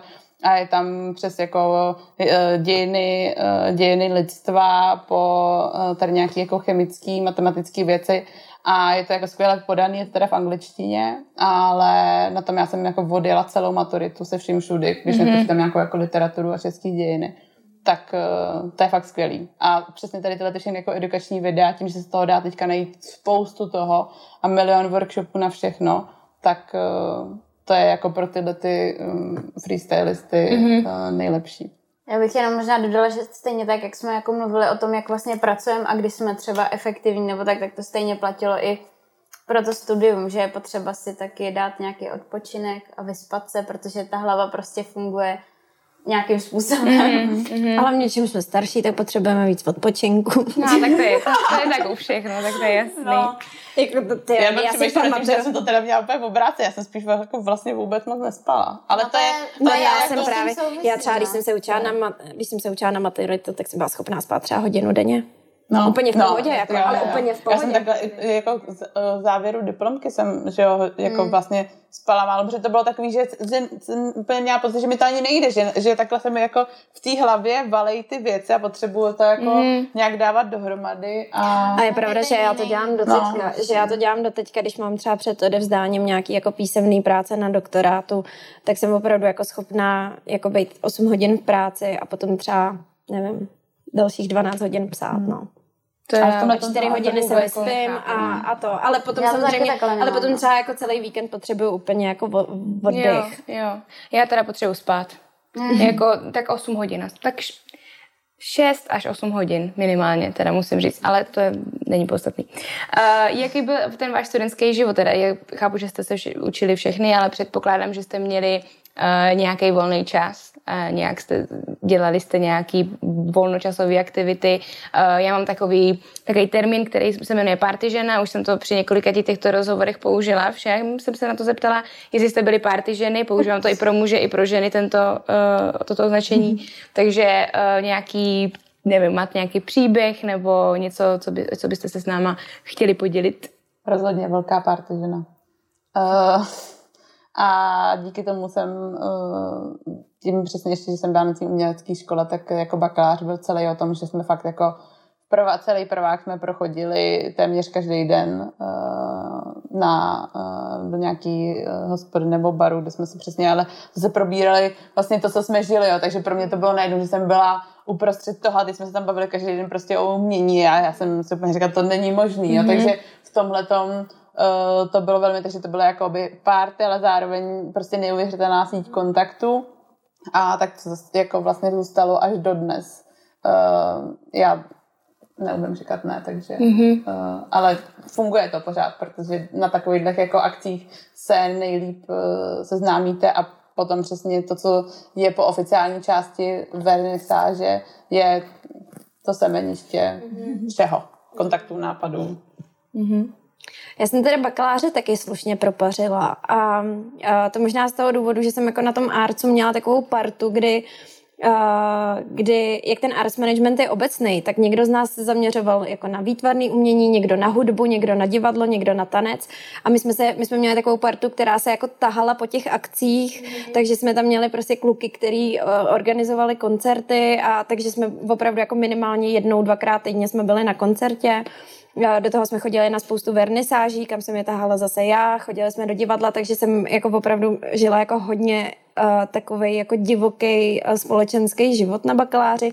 Na gymku to bylo úplně jinak, protože jsem sportovala závodně a takže jsem byla víc taková jako umírněná a na tréninzích a vlastně asi obecně taková jako klidnější.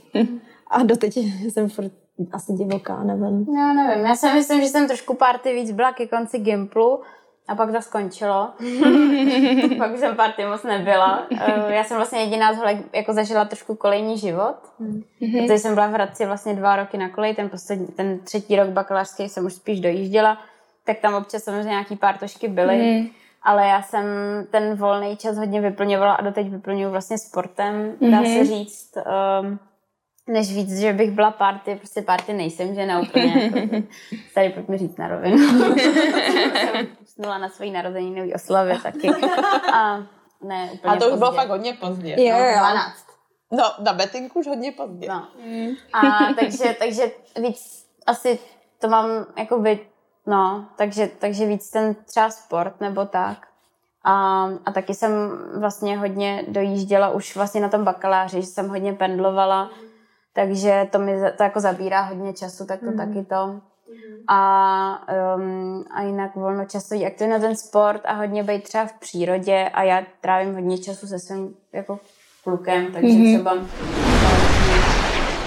Kam jezdíte rádi na dovolenou? Jezdíte spíš po Česku nebo spíš zahraničí? Všechno. Chalupy, my jsme hodně taky chalupový holky. Velký. No takhle, holky mají chalupy a jezdím k ním na chalupu. No, ale jsme velký chalupářky. Ale houpaření. Jako přesně. A takový to jako fakt chalupaření prostě v těch jako teplákách, teď se tam vaří jako bramboráky a dělají se bušty na vohni. Sušíme houby.